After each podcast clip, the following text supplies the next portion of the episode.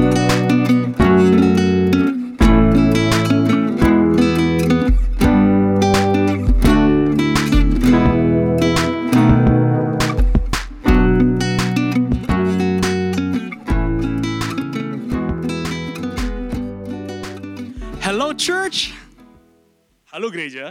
Hope you had an awesome week. semoga Anda punya minggu yang luar biasa. Also, hello to all our friends tuning in from all around the world. Dan juga halo untuk semua teman-teman yang udah nonton dari seluruh dunia. Of course, shout out to our dear family in Medaeng Dan tentu saja buat teman-teman kita yang nonton dari Medaeng, who every week follow our online service. yang tiap minggu nonton di online service kita. Guys, you're part of this family. Teman-teman Anda semua bagian dari keluarga ini. You are New Life Dan Church, Anda juga bagian dari gereja and New we Life. love you. Dan kami mengasihi Anda. We're in a series right now called Upside Down Kingdom. Kita ada di seri yang bernama eh, Kerajaan yang diputar balikan. Last week, the topic was Evangelion, Minggu lalu topiknya adalah Evangelion, which is the good news of God's kingdom. yaitu kabar baik atau Injil dari kerajaan Allah. And today I want to continue by talking about evangelism, Dan hari ini saya akan mau melanjutkan dengan berbicara mengenai evangelism, which is sh- sharing of the good news of God's kingdom. yaitu penyebaran Injil.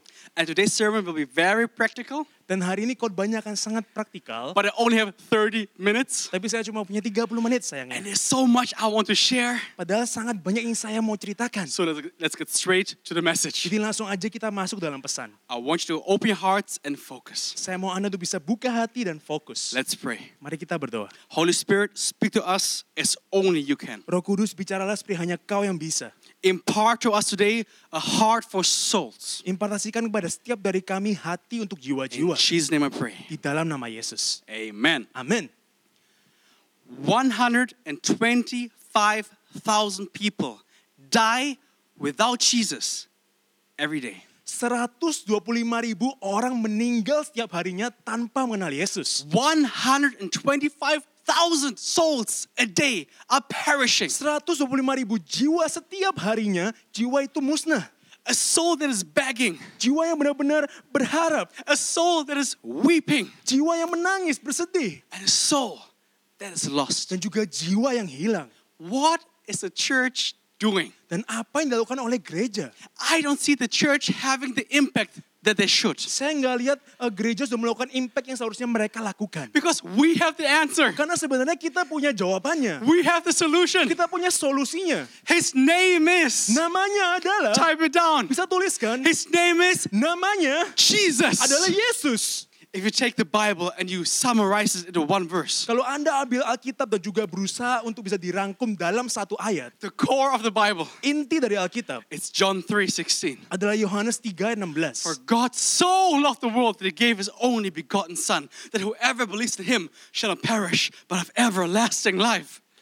Di mana Tuhan karena kasih yang begitu luar biasa telah berikan anaknya satu-satunya supaya kita semua bisa tidak musnah tapi punya hidup yang kekal. Amen. Amen. We have the cure. Kita punya penyembuhnya. The best pill Pil terbaik, obat terbaik. is the gospel, Yaitu adalah Injil. the good news. Kabar baik. Because there is no better news. Karena nggak ada kabar yang lebih baik. Mark 16, verse 15, the last words of Jesus. Markus 16 ayat 15, kata-kata terakhir dari He Yesus. said, Go into all the world and preach the good news to everyone. Pergilah ke seluruh dunia dan juga sebarkan Injil kepada setiap orang. This is the heart of Jesus. Ini adalah hati Yesus. Souls, souls, souls. Yaitu untuk jiwa, jiwa, dan jiwa. Plunder hell, populate Kita heaven. kurangi jumlah orang di neraka dan juga perbanyak orang di surga. And that's your calling. Dan itu adalah panggilan Anda semua. It's a command. Adalah sebuah perintah. The great commission, not the great suggestion. Amanat yang agung, bukan eh, saran yang agung. So, do you understand God's heart for the lost? Jadi apakah Anda mengerti hati Tuhan bagi orang yang terhilang? You know, just recently I learned something that was a new revelation for me. Anda tahu bahwa baru-baru aja saya dapat sesuatu yang merupakan sebuah pencerahan baru bagi saya. Something that never dawned on me. Sesuatu yang nggak pernah muncul di kepala saya. And I'm pretty sure you've never realized this as well. Dan saya rasa Anda semua juga mungkin nggak pernah berpikir tentang ini. Because in Genesis, God created everything in six days. Karena kalau kita baca dalam kejadian, Tuhan kan menciptakan segala sesuatu dalam enam hari. And on the seventh day, He rested. Dan di hari ketujuh dia istirahat. His Sabbath. Yaitu hari sabat Tuhan. And all of a sudden, Dan tiba-tiba aja. And now I'm paraphrasing. Nah, sekarang saya menceritakan ulang ya. There was a cry of distress from the Garden of Eden. Ada tangisan kesusahpayahan dari Taman Eden. And God did not call Gabriel, the archangel. Dan Tuhan nggak panggil Gabriel loh, malaikat malaikat Tuhan. Hey, hey Gab, come here. Nggak nggak di, nggak dikatakan di mana. Oh, Gabriel sini. Something bad happened in the Garden of Eden. Ada sesuatu yang terjadi yang buruk di Taman Eden. Go and tell Adam Eve that it's my day off. Ayo pergilah katakan kepada Adam dan Hawa bahwa ini hari libur saya. I celebrate my Sabbath. Saya kan sedang istirahat di hari Sabat. Did he do that? Apakah Tuhan lakukan itu? No. Enggak. He arose and shouted the question Dia bangun dan dia teriakkan pertanyaan itu. Adam, where are you? Adam, di mana kamu? And I can imagine how that must have frightened the angels. Dan saya bisa bayangkan bagaimana itu pasti menakuti semua malaikat. God Almighty asking a question Tuhan Maha Kuasa bertanya, Where are you? di mana kamu? And this is a central point, and don't ever forget this. Inilah poin penting dan jangan pernah lupakan ini. As long as there's a lost soul, Selama masih ada jiwa yang terhilang, Sabbath or no Sabbath, hari sabat atau bukan hari sabat, God won't stand still. Tuhan gak akan diam. He got to act, Dia pasti He bertindak. got to save. Dia pasti menyelamatkan. And ever since the point the search started, Dan dimulai dari poin itu, maka pencarian Tuhan dimulai. all the, all the way from, Gen- from Genesis, all the way to Revelation, Dimulai dari kejadian sampai wahyu, you find the seeking God. Anda bisa melihat Tuhan yang sedang mencari. Look, religion in this world normally means that man seeks God. Anda tahu bahwa agama di dunia biasanya berbicara bagaimana manusia mencari Tuhan. Only in Christianity, God seeks man. Hanya dalam kekristenan dikatakan Tuhan mencari manusia. Have you ever thought about that? Pernahkah Anda pikirkan itu? You know, often hear people saying, Anda tahu bahwa sering kita dengar, Wow, I found God. oh saya menemukan Tuhan. Ah, come on. Aduh lah, You didn't find God Anda nggak mencari, Anda nggak menemukan Tuhan because He was never lost. karena dia nggak pernah hilang.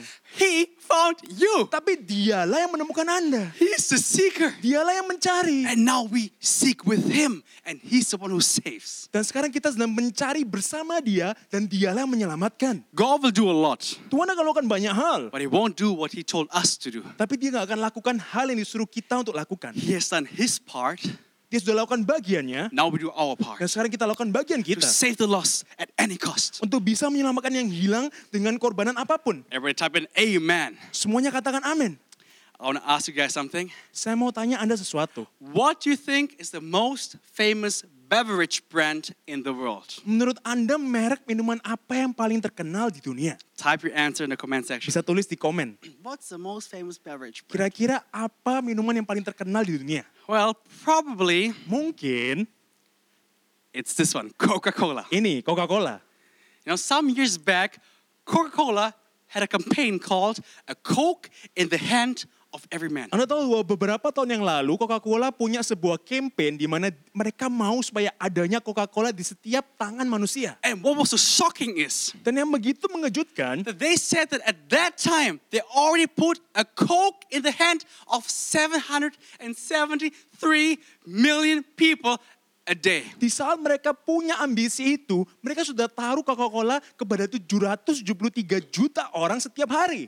Before the day ends, Dan sebelum, jadi sebelum hari itu berakhir, 773 million people worldwide will have put a Coke in their hands. ada 773 juta orang di dunia yang mereka pegang kaleng Coca-Cola. But Coca-Cola said that's not good enough. Tapi Coca-Cola katakan, eh itu aja nggak cukup. We have a new campaign. Sekarang kita punya campaign baru. Within the next few years, we will put a Coke in the hand of every man. Bahwa beberapa tahun ke depan kita akan taruh Coca-Cola ini ke tangan setiap manusia yang ada di dunia. We're already in 194 nations. Sekarang kita sudah ada di 194 negara, Uh-uh, not enough. tapi nggak cukup. Look, if any church would reach 773 million people, Anda tahu kalau mungkin ada satu gereja yang sudah berhasil untuk menjangkau 773 juta orang, they would lay back and say, oh, woohoo, we've Mungkin- reached the world. mungkin mereka akan nyantai aja dan mereka katakan, kita sudah gapai seluruh dunia. But not Coca-Cola. Tapi Coca-Cola nggak nggak merasa seperti itu. And the reason why they got this new campaign was Dan alasan kenapa mereka adakan campaign baru ini, because at that time, around 2009, karena di momen itu mungkin tahun 2009, Pepsi Pepsi a false cola in their mind. Coca-Cola yang dalam tanda kutip palsu was spreading in, in third world countries three times faster. telah dibagikan ke negara dunia ketiga tiga kali lebih cepat daripada Coca-Cola. And it got them so disturbed Dan itu sangat mengganggu Coca-Cola that the false cola got in the heads of people instead of the real thing. bahwa ternyata Coca-Cola yang palsu itu ada di tangan orang dan bukannya Coca-Cola yang asli. That's what they call themselves, Itu apa yang mereka panggil diri mereka sendiri. the real thing. Coca-Cola yang asli. So they said, whatever it takes, Jadi mere- mereka katakan apa pun yang diperlukan, we will put, we, we cannot allow those people to have a false cola in their hands. kita nggak bisa biarkan orang-orang itu tuh minumnya itu Coca-Cola palsu. And we don't care how we'll get to them. Dan kita nggak peduli bagaimana caranya bisa menggapai mereka. We will send glass bottles. Kita akan kirim botol kaca, We will send can kita akan bottles. kirim kaleng, We will send plastic bahkan akan kirim botol plastik It's the same product. eh, dengan isinya produk yang sama, It's the same thing, hal yang sama, but different methods of distribution. tapi dengan eh, metode pendistribusian yang berbeda. A Coke in the hand of every man. Coca-Cola di tangan setiap manusia. Not this fake, no. Bukan yang palsu ini, bukan. Everybody say, wow. Semua katakan wow. And I could almost see in my mind. Dan saya seperti bisa bayangkan di pikiran saya. And I want you to use your imagination. Dan saya mau Anda juga pakai imajinasi. Like the glass bottle. Seperti misalnya botol kaca ini.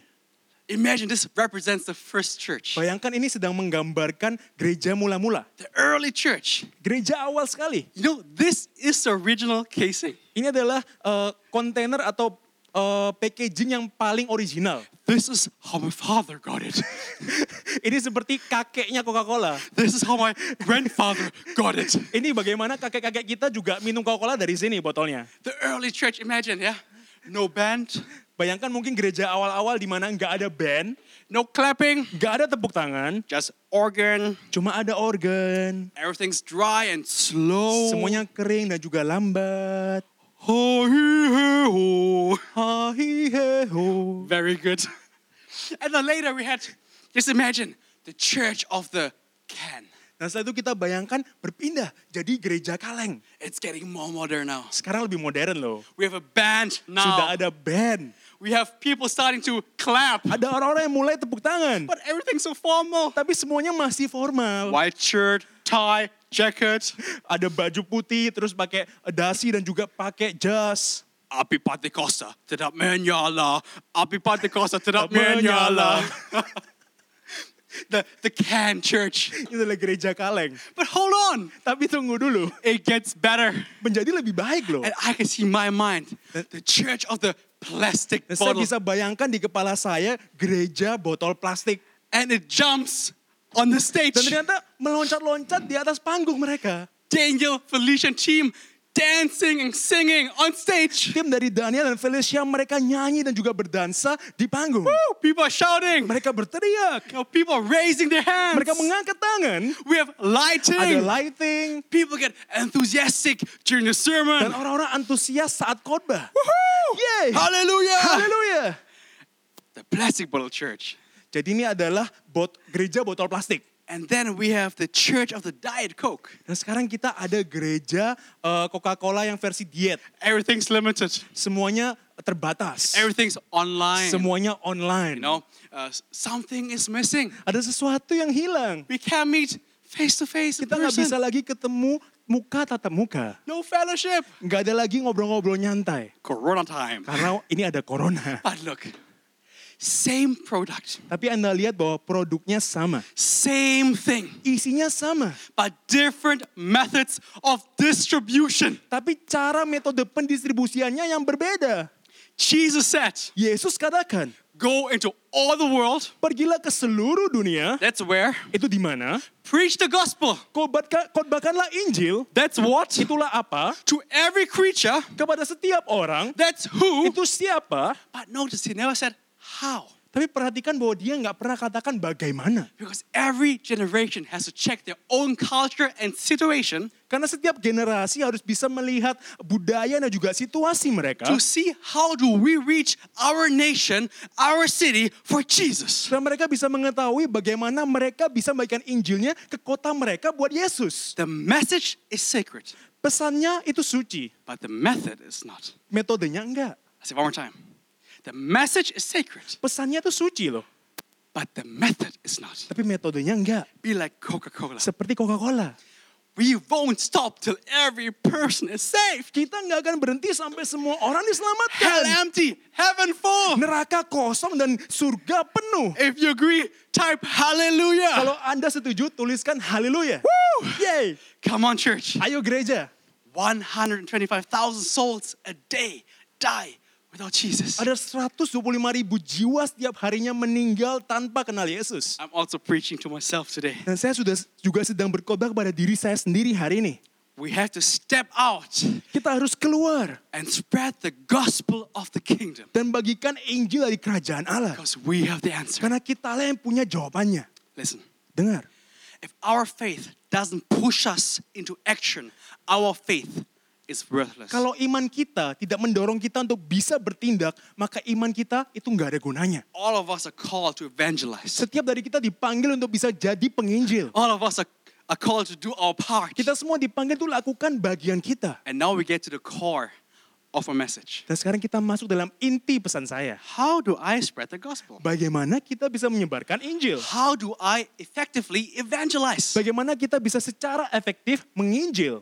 Let me give you some practical steps. Biarkan saya berikan beberapa contoh yang praktikal. And for every step, I could tell you many stories Dan setiap untuk setiap langkah yang ada ini saya bisa ceritakan banyak hal. because it's so much that I experienced over the years. Karena begitu banyak yang saya alami sendiri di sepanjang tahun. But sadly, I only have like 15 minutes left. Tapi ternyata saya cuma punya 15 menit lagi. So we gotta move fast. Jadi kita harus cepat. Are you ready, guys? Anda siap? Please write those points down. Tolong bisa catat poin-poin ini. Step one Yang pertama, be bold. Jadilah berani. The first thing, if you wanna effectively evangelize, Hal yang pertama yang harus Anda lakukan kalau mau secara efektif menginjil. you gotta make a choice to be bold. Anda harus buat sebuah pilihan untuk menjadi berani. Overcome the shame barrier. Untuk bisa menaklukkan rasa malu. You know, Romans 1.16 says, Anda tahu dalam Roma 1:16 dikatakan, For I am not ashamed of the gospel because it is the power of God that brings salvation to everyone who believes. Sebab aku mempunyai keyakinan yang kokoh dalam Injil, karena Injil adalah kekuatan Allah yang menyelamatkan setiap orang yang percaya. Amen. Amin. I'll be honest. Saya jujur ya, I had times in my life where I was worried. Uh, what will people think of me?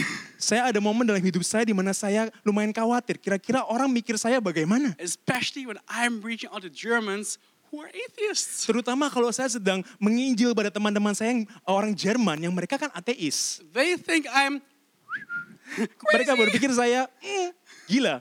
when I talk about Jesus, Saya kan ngobrolnya tentang the Yesus. supernatural. Ada kekuatan supernatural, Salvation. penyelamatan. These are stubborn, logical atheists. Ini kan adalah orang-orang ateis yang keras kepala dan sangat logik, pakai logika. But I had to get to the point where I had to say to myself, Tapi saya harus sampai ke satu poin di mana saya katakan kepada diri saya sendiri. I don't care what people think. Saya nggak peduli orang mikir apa. This is the truth, and the truth will set them free. Ini adalah kebenaran dan kebenaran akan memerdekakan mereka. I have one life to live. Saya cuma punya satu hidup aja. I want to live it fully for Saya Jesus. mau hidupi penuh bagi Yesus. And make the best out of every opportunity that I get. Dan saya akan manfaatkan semua kesempatan yang saya dapat. So I want you to be bold. Jadi saya mau Anda untuk jadi berani. And evangelizing doesn't always mean preaching. Dan menginjil itu bukan berarti harus berkhotbah. We have social media that we can use to be the salt and light. Karena sekarang kita punya sosial media yang bisa kita pakai supaya kita bisa jadi garam dan terang dunia. Hundreds, even thousands of people you can reach with one click. Ratusan bahkan ribuan orang bisa Anda gapai, bisa Anda eh, injili dengan satu klik aja. A verse, a song, a quote, Mungkin dengan ayat, dengan lagu, dengan quote, a short message, mungkin dengan pesan a singkat, sermon excerpt, atau rangkuman dari khotbah, a screenshot that you can share within seconds to be a blessing to many. atau mungkin hanya screenshot aja yang Anda bagikan kepada orang secara cepat, tapi bisa jadi berkat buat mereka. You have Instagram, all these things. Anda kan punya Instagram dan yang lain-lain lah. And maybe one day, Dan mungkin suatu hari nanti, out of all the things you've posted, dari semua yang sudah Anda post, There's this one post that speaks to someone Ada satu post yang ternyata berbicara kepada seseorang who was about to give up, yang sebenarnya mau menyerah, who was going through a tough time. yang sedang mengalami masa yang susah. And your post might be the trigger that leads them to Jesus. Dan post Anda bisa aja menjadi sebuah eh, yang sesuatu yang membuat mereka kembali kepada Yesus atau pergi kepada Yesus. You never know. Anda nggak pernah tahu. There's so many ways to evangelize. Begitu banyak cara untuk bisa menginjil. Be creative. Jadilah kreatif. Be, point one, be bold. Jadi poin pertama tadi, jadilah berani. Point two, Saran yang kedua, be wise. jadilah penuh hikmat. Don't speak Christianese. Jangan ngobrol dengan bahasa Kristen. Do you know Christianese? Anda tahu bahasa Kristen? Like a language that unbelievers can't relate to or understand. Yaitu bahasa yang orang tidak percaya, tidak bisa mengerti, tidak tidak tahu apa-apa. Like you come to someone, an unbeliever, Seperti kalau Anda pergi ke orang yang nggak percaya Tuhan, excuse me, you heathen. Hei kamu kafir, Can I talk to you for a moment? bolehkah saya ngobrol bentar? Are you washed by the blood of the Lamb, Sudahkah kamu dibersihkan dengan darah dari domba? sanctified, part of the body of Christ? Disucikan dan menjadi bagian dari tubuh Kristus? They will think, what kind of sect are you from? Mereka pikir kamu dari aliran sesat mana? Washed in the blood, Dicuci dengan darah, part of the body. bagian dari tubuh. Do you know how crazy that sounds? Anda tahu nggak itu terdengar sangat gila loh. Be normal, Jadilah orang yang normal, relatable. yang bisa dimengerti. If if you look at Jesus, Kalau Anda lihat Yesus, when he reached out to people, he would be down to earth, saat dia menginjil pada setiap orang, dia pasti jadi orang yang ya rendah hati, looking for a way to connect. mencari cara bagaimana bisa connect. When evangelizing, our objective is to build a bridge. Saat kita mau menginjil, tujuan kita yang utama adalah untuk bisa membangun sebuah jembatan, not burn a bridge. bukan membakar jembatan. So you can try to find a common interest. Jadi Anda coba cari mungkin sesuatu yang sama-sama saling suka. Let me give you one example for this point. Contohnya saya berikan satu contoh ya. I noticed that people love music. Saya tahu bahwa orang-orang ternyata suka musik. So you can evangelize by sending or playing Christian worship songs. Jadi Anda bisa aja menginjil uh, dengan cara Anda bagikan lagu-lagu uh, Kristen. Out of Aja, we have Hillsong, Kan ada Hillsong, Planet Shakers, Planet Shakers, Elevation Worship, Elevation Worship, Bagai Raja Wali, Yes, Pastor Wali. Alexander. Terbaik. You name it. Anda bisa uh, carilah banyak. You know, I got so many unbelievers interested into church because of the music I played to them. Anda tahu bahwa banyak sekali orang yang nggak percaya yang akhirnya tertarik untuk bisa datang ke gereja karena lagu-lagu yang saya kirimkan kepada mereka. When they heard the songs, Saat mereka dengar lagunya, saw the lighting, lihat ada lighting. their whole minds of church was put upside down. Pikiran mereka mengenai gereja itu langsung diubahkan. Wow, church can be exciting and fun. Oh ternyata gereja bisa jadi tempat yang asik loh. I had unbelievers coming to me saying, Saya ah, bahkan ada orang-orang nggak percaya datang kepada saya. Hey, what's the title of a song you played to me last time Eh, again? judul lagu yang kamu mainkan waktu sama saya kapan hari apa ya? It's so nice. Itu enak. You know, I had unbelievers being willing to join me to church after hearing Christian music. Anda tahu bahkan ada teman-teman saya yang nggak percaya Tuhan dulunya, mereka mau untuk bisa ke gereja karena lagu-lagu yang saya share. So be creative. Jadi kreatiflah, Okay, be be wise. Use wisdom. pakailah hikmat Anda. And right now, I want the piano to start playing. Number one, be bold. Jadi yang pertama, jadilah berani. Number two, be wise. Yang dua, jadilah penuh hikmat. And number three, Dan yang ketiga, be an opportunist. jadilah orang yang oportunis. I want you to write this down. Saya mau Anda untuk bisa tulis. Be an opportunist. Jadilah orang yang oportunis. An evangelist is an opportunist. Seorang penginjil adalah seorang yang oportunis. So look for Jadi opportunities. cobalah cari opportunity atau kesempatan. Pray for opportunities. Bahkan berdoa untuk adanya kesempatan. 2 Timothy chapter 4 verse 2 says, 2 Timotius 4 ayat 2 berkata, Preach the word, be ready in season and out of season, convince, rebuke, exhort with all long suffering and teaching. Beritakanlah firman, siap sedialah baik atau tidak baik waktunya. Nyatakanlah apa yang salah, tegurlah, dan nasihatilah dengan segala kesabaran dan pengajaran. Jesus always looked for opportunities. Yesus selalu mencari adanya kesempatan. That's how he reached out to the woman at the well. Itulah bagaimana dia bisa menginjili wanita di sumur. He walked around with open eyes. Dia selalu berjalan dengan mata yang terbuka. That's how he spotted Zacchaeus on the tree. Itulah bagaimana dia bisa melihat adanya Zakheus di pohon. There's so many stories that I could share here, Ada begitu banyak cerita yang bisa saya ceritakan di sini, but not enough time. tapi nggak cukup waktunya. So let me just quickly give you two stories. Jadi dengan cepat saya ceritakan dua cerita aja. You know, I would pray for opportunities in my life to evangelize. Jadi Anda tahu bahwa saya juga berdoa untuk adanya kesempatan dalam hidup saya untuk bisa menginjil. Some years back, I shared with you my story how I prayed to God Dan berapa tahun lalu saya ceritakan pada Anda bagaimana saya berdoa kepada Tuhan to put me next to person in an airplane who needs Jesus. untuk dudukan saya di sebelah orang di pesawat yang perlu Yesus. And lo and behold, Dan ternyata I'm sitting next to this Dutch Turkish girl dan saya du- duduk di sebelah seorang wanita yang ternyata campuran dari Turki dan juga Belanda whose family is radically another yang religion. keluarganya secara radikal memeluk agama yang lain And long story short, dan singkat cerita she starts sharing with me how she got raped. dia mulai cerita bagaimana dia diperkosa And for the first time in her life, dan untuk momen pertama kalinya dalam hidupnya I was able to share about Jesus Christ. saya mampu bisa ceritakan mengenai Yesus That was mind blowing. itu merupakan hal yang luar biasa bagi saya True story, cerita nyata but not enough time. tapi nggak cukup waktu But after this, I'll post the link to the YouTube video of that story on my IG account. tapi setelah ini saya akan post link YouTube untuk cerita itu di akun IG saya. So check it out if you want. jadi nanti anda bisa cek. But another story, you know, tapi cerita yang lain.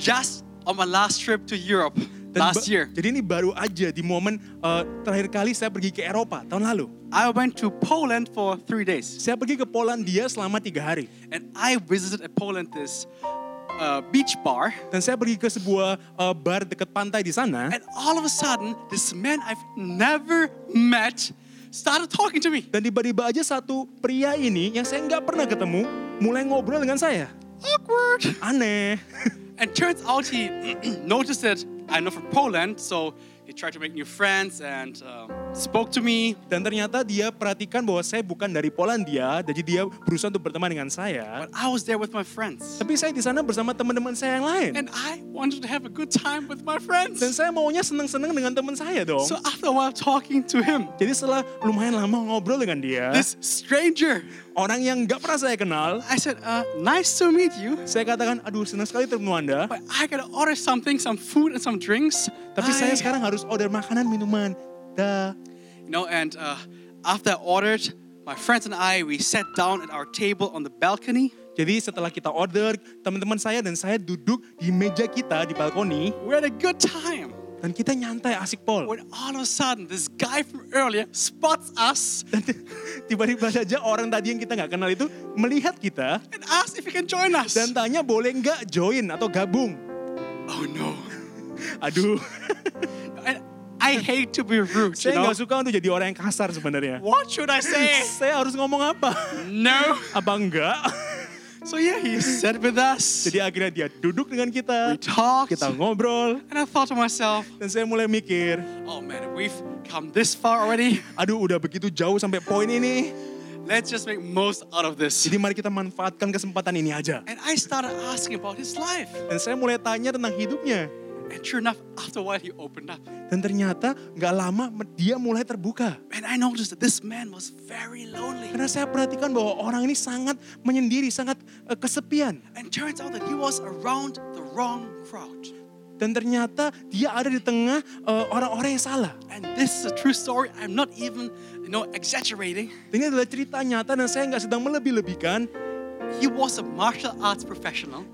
Dia dulunya adalah seorang profesional dalam eh, bela diri He was part of a gang. dan dia juga bagian dari geng He even showed me pictures. dia bahkan tunjukkan foto-foto he was living a bad life. dan hidupnya sangat parah But he tried to get out of that environment. tapi dia berusaha untuk bisa keluar dari lingkungan itu That's why he talked to me because he was longing for new friends. karena itu kenapa dia ngobrol dengan saya karena dia butuh teman baru And there I saw the opportunity. dan di sana saya bisa temukan adanya kesempatan I asked him if he's a Christian. dan saya tanya apakah dia Kristen And turns out that he's a He's backslidden and lost his faith many, many years ago. Dan ternyata dulunya dia Kristen, tapi dia akhirnya jauh dari Tuhan bertahun-tahun yang lalu.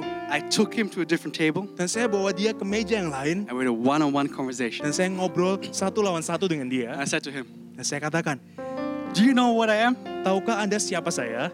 I am a pastor. Saya adalah seorang pendeta.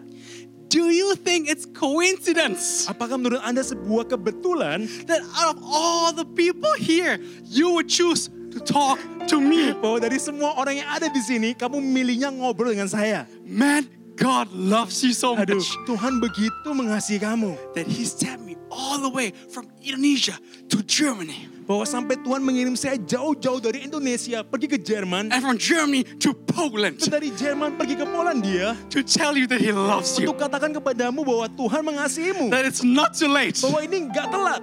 and with long, beautiful conversation. Dan dengan obrolan yang panjang juga begitu indah. And at the end of the night, Dan di akhir malam itu, right there, di momen itu, I was able to ready to read to rededicate him back to Jesus. akhirnya saya mampu, mampu untuk bisa buat dia kembali kepada Yesus. Oh, hallelujah! haleluya. Look for Jadi opportunities. carilah kesempatan. That's something that I made true in my life. Itu sesuatu yang juga saya coba dalam hidup saya. You don't have to visit the nations to evangelize. Anda nggak perlu untuk keliling dunia untuk bisa menginjil. Look around you. Tapi lihatlah sekeliling Anda. You start with your family and friends. Mulailah dengan keluarga dan teman-teman. This season is a perfect opportunity for you to invite your unbelieving friends to church. Momen ini adalah momen yang sangat penting bagi Anda. Merupakan sebuah kesempatan supaya Anda bisa ajak teman-teman Anda yang belum percaya untuk ke gereja. Why? Kenapa? Because they don't even have to come. Karena mereka bahkan nggak harus secara fisik datang. We can't meet physically anyways. Kita kan juga nggak bisa secara fisik ketemu. All you gotta do is to share a link of our online service Yang perlu Anda lakukan cuma bagikan link online service kita or do whatever you wanna do. atau lakukan apa pun yang Anda mau lah. But start somewhere. Tapi mulailah dari sesuatu. Be an opportunist. Jadilah seseorang yang mencari kesempatan. I wish I could share more stories. Sebenarnya saya pengen tuh ceritakan lebih banyak But cerita. I'm running out of time. Tapi waktu saya mulai habis. no, in fact, it's already Oh, finished. dan bahkan seharusnya sudah habis waktunya. I'll be quick. Saya cepat aja kok. Number four, Yang keempat, be an example. jadilah teladan. Actions speak louder than words. Perbuatan berbicara lebih keras daripada omongan. Matthew 5:16 says, Dalam Matius 5:16 berkata, "Let your light so shine before men that they may see your good works and glorify your Father in heaven." Demikianlah hendaknya terangmu bercahaya di depan orang supaya mereka melihat perbuatanmu yang baik dan memuliakan Bapamu yang di surga. Look, it doesn't say his good works. Anda lihat bahwa nggak ditulis perbuatan baik Tuhan, It says your good tapi works. dikatakan perbuatan baik Anda. Because you are an open book for people to read. Karena Anda adalah buku yang terbuka bagi orang-orang untuk tri- untuk dibaca. You know, Saint Francis of Assisi said, Anda tahu bahwa Saint Francis dari Assisi berkata, "Preach the gospel at all times. khotbahkanlah Injil setiap waktu, When necessary, use words." saat dibutuhkan, pakailah kata-kata. You know, I have a friend in Germany called Daniel, Anda tahu bahwa saya punya seorang teman di Jerman bernama Daniel, and during one of my visits uh, three years ago, dan di salah satu eh, eh, waktu di mana saya pergi ke Jerman tiga tahun yang you lalu, know, we had dinner together, kita makan malam bersama. and out of the blue, he said something, and this really encouraged me. Dan tiba-tiba aja dia berbicara pada saya dan ini sangat menyemangati saya. He said, "Dennis, Dia katakan, Dennis, when I heard that you're a pastor, I couldn't believe it. saat saya dengar bahwa kamu menjadi seorang pendeta, saya nggak bisa percaya. But it's after people spend time with you Tapi setelah orang-orang menghabiskan waktu bersama kamu, that they actually start believing that you really are a pastor." mereka mulai percaya bahwa kamu memang adalah seorang pendeta. And up to the point, I've never spoken to him about Jesus. Dan sampai di poin di mana saya nggak pernah lagi ngobrol tentang Yesus sama dia. I've never preached to him. Bahkan saya nggak pernah khotbahin dia. I just spent time with him. Saya cuma habiskan waktu aja. But action speak louder than words. Tapi perbuatan berbicara lebih besar daripada kata-kata. And because of that, he was willing to come with me to church. Dan karena itu dia mau untuk bisa pergi ke gereja bersama saya. He almost cried during the worship Dan dia bahkan hampir nangis saat kita penyembahan. and was very open to the gospel. Dan sangat terbuka untuk Injil. He and his girlfriend said this. Dia dan pacarnya berkata, They said, you know, Dennis, you have this aura around you. mereka katakan, Dennis tahu nggak sih, kamu seperti punya sebuah aura di sekelilingmu. And it's something I've heard different people have mentioned to me over the years. Dan itu sesuatu yang saya dengar beberapa kali sepanjang tahun. People who don't know me nor know what I'm doing, uh, my occupation. Yeah. Jadi orang-orang yang bahkan nggak tahu eh, saya kerjanya apa, yaitu sebagai seorang pendeta. Dennis, what is that? Oh, mereka katakan, Dennis, ini apa? It's like you have this aura around you. Kamu seperti ada sebuah aura yang mengelilingi. Church, let me tell you, Saya biarkan saya katakan kepada Anda gereja. that aura is the presence and love of Jesus that also dwells in you. Aura itu adalah kehadiran dan juga kasih Yesus yang juga ada bersama Anda. Be an example. Jadilah teladan. Number one, Jadi yang pertama, be bold. jadilah berani. Number two, Yang kedua, be wise. jadilah penuh hikmat, bijaksana. Number three, Yang ketiga, be an opportunist. jadilah seorang oportunis. Number four, Yang keempat, be an example. jadilah teladan. And finally, number five, Akhirnya yang kelima, be loving. jadilah penuh kasih. If I look at Jesus, Kalau saya lihat he Yesus, was the most loving person. dia orang yang pasti paling penuh kasih. He didn't judge. Dia nggak menghakimi. He was called friends of sinners. Bahkan dipanggil teman-teman orang berdosa. Accepting doesn't mean agreeing. Menerima bukan berarti setuju. If I would start judging people and say, Kalau saya mulai menghakimi orang dan berkata, Repent, you filthy sinners, bertobatlah kamu eh, orang-orang yang berdosa, you're going to hell. pasti kamu dimasuk masuknya masuk neraka. That's how you scare people away and lose the opportunity to share the goodness of Jesus to Kalau them. saya seperti itu, pasti akan membuat orang menjauhi saya dan an- mereka nggak bisa lagi punya kesempatan ketemu Tuhan. Jesus didn't come to shame sinners. He came, Ups. I saved it. He came to save sinners. Yesus gak datang untuk bisa mempermalukan orang berdosa, tapi dia datang untuk bisa menyelamatkan orang-orang berdosa. This upside down kingdom is not this upside down kingdom is not bad news, it's glad news. Bahwa kerajaan diputar balikan bukan berita gila, tapi berita kebaikan, berita yang penuh sukacita. Don't judge, but always be loving. Jadi jangan menghakimi, tapi penuh kasih. And always remember, Dan selalu ingat, sharing is caring. Sorry, sharing starts with caring. berbagi dimulai dengan memperhatikan. People don't care how much you know until they know how much you care. Orang nggak akan peduli bagaimana Anda peduli pada mereka. Eh, how much you know? Oh, orang nggak akan peduli seberapa banyak Anda tahu sampai mereka tahu seberapa banyak Anda peduli. Well, let's give some appreci- appreciation for Dicky. Let's come on, tell him in the comment section how good he's doing. Awesome. thank you. It's not easy, you know. When people see your care, Saat orang melihat bahwa Anda peduli, your love, kasih Anda, it will open the door for you to share your testimony. itu akan membuka pintu bagi Anda untuk bisa berbagi cerita Anda. And your story will lead them to his story. Dan cerita Anda akan mengantarkan mereka kepada ceritanya. You are called to evangelize. Anda dipanggil untuk bisa menginjil. Number one, be bold, Jadi yang pertama, jadilah berani, be wise, jadilah bijaksana, be an opportunist, jadilah seorang oportunis, be an example. jadilah teladan. Number five, be loving. Dan yang kelima, jadilah penuh kasih. You see, evangelizing isn't that hard and not that complicated. Anda lihat bahwa menginjil itu nggak sekompleks dan nggak sesusah itu. It can be very natural. Bisa jadi sesuatu yang sangat natural. And we all can do our part. Dan kita semua bisa lakukan bagian kita. Whether they receive him or not should not pressure you. Entah hasilnya mereka akan menerima atau enggak, Anda nggak perlu tertekan. You just do your part and God will do his part. Anda cukup lakukan bagian Anda dan Tuhan akan lakukan bagiannya. You just do your best and God will do the rest. Anda lakukan yang terbaik dan Tuhan akan lakukan sisanya. And always remember, Dan selalu ingat, obedience is your responsibility, ketaatan adalah tanggung jawab Anda, but outcome is God's. tapi hasilnya adalah tanggung jawab Tuhan. And let me close with one last story. Dan saya akan tutup dengan cerita terakhir. You know, some years ago I was in Singapore Bahwa beberapa waktu yang lalu saya di Singapura, and uh, I was staying at this hostel. It was some years ago. dan saya tinggal di sebuah hostel beberapa tahun yang lalu. And, uh, you know, at one time I was at the lobby doing something. Dan suatu saat saya ada di lobi, saya sedang melakukan sesuatu, And all of a sudden, one of the staff came to me and started a small talk. dan tiba-tiba aja staff dari hostel itu mulai datang ke saya dan bicara. And I love to evangelize. Dan saya kan suka menginjil. So I thought, this is now my opportunity. Jadi saya pikir ini adalah kesempatan. Long story short, Singkat cerita, we talked about you know, church and Jesus, kita ngobrol tentang Yesus, tentang gereja, but no epic ending. tapi nggak ada akhir yang luar biasa. She wasn't like crying. Dia nggak nangis, no, like like a voice from heaven. God- "S- saved, saved, saved.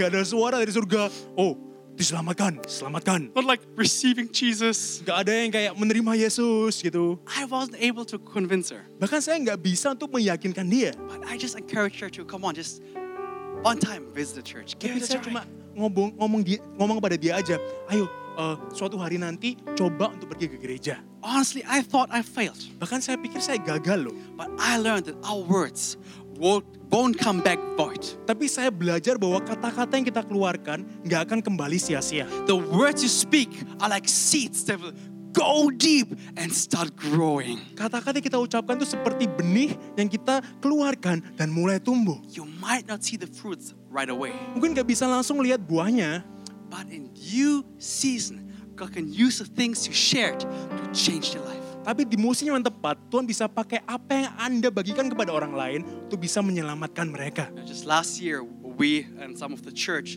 went for a conference in Singapore. Jadi Anda tahu bahwa baru tahun lalu kita dan juga beberapa tim dari gereja kita pergi sebuah ko- ke, ko- ke konferensi di Singapura. And all of a sudden, no, after years of not talking to her, Dan tiba-tiba aja setelah bertahun-tahun nggak ngobrol dengan dia, out of the blue, she commented on my IG story tiba-tiba aja dia komen di IG story saya and messaged me saying this. dan katakan seperti ini. She said, Ah, yes, I finally accepted Christ last October, and I go to Cornerstone in Kantong. I just want to say hi. Oh iya, saya akhirnya menerima Yesus di Oktober yang lalu dan sekarang saya pergi ke sebuah gereja Cornerstone dan saya cuma uh, tulis aja untuk bisa katakan halo. Wow! Wow, All glory to God. kemuliaan bagi Tuhan. Obedience is your responsibility. Ketaatan adalah bagian kita, Outcome is God's. tapi hasilnya adalah bagian Tuhan. He's the one who saves. Dialah yang menyelamatkan. And let's save the lost at any cost. Dan mari kita selamatkan yang terhilang dengan mengorbankan apa pun yang kita punya. Don't give up. Jangan pernah menyerah Don't be discouraged. dan jangan pernah putus asa. God bless you. Tuhan memberkati. I want to pray for you right now as we close our service. Dan saya mau berdoa bagi Anda semua sambil kita mau tutup ibadah ini. Would you close your eyes with me? Bolehkah kita tutup mata sebentar? Let's pray. Mari kita berdoa. Jesus, thank you so much. Yesus terima kasih. Let this message be a rhema in our life. Biarkan pesan ini menjadi sebuah rema dalam hidup kita. Impart a heart for souls Impartasikanlah hati untuk jiwa-jiwa. to everyone who's watching right now. Dan untuk semua yang nonton sekarang. Because souls is so dear to you, God. Karena jiwa-jiwa adalah begitu luar biasa bagi engkau ya Tuhan. Kau mengasihi mereka. Help us to effectively evangelize, Bantu kami semua untuk bisa secara efektif menginjil. to plunder hell and populate heaven, Untuk bisa membawa banyak orang yang pergi ke surga dan mengurangi orang yang pergi ke neraka. to save the lost at any Untuk cost. bisa menyelamatkan terhilang dengan cara apa pun.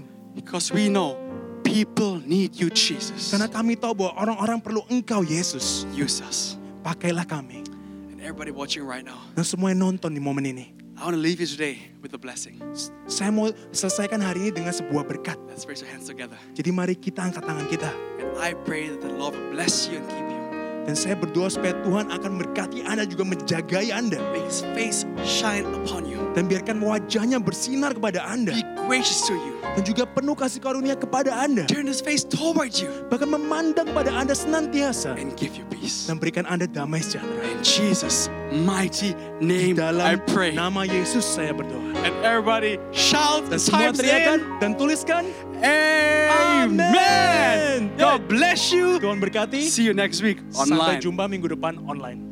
Bye-bye.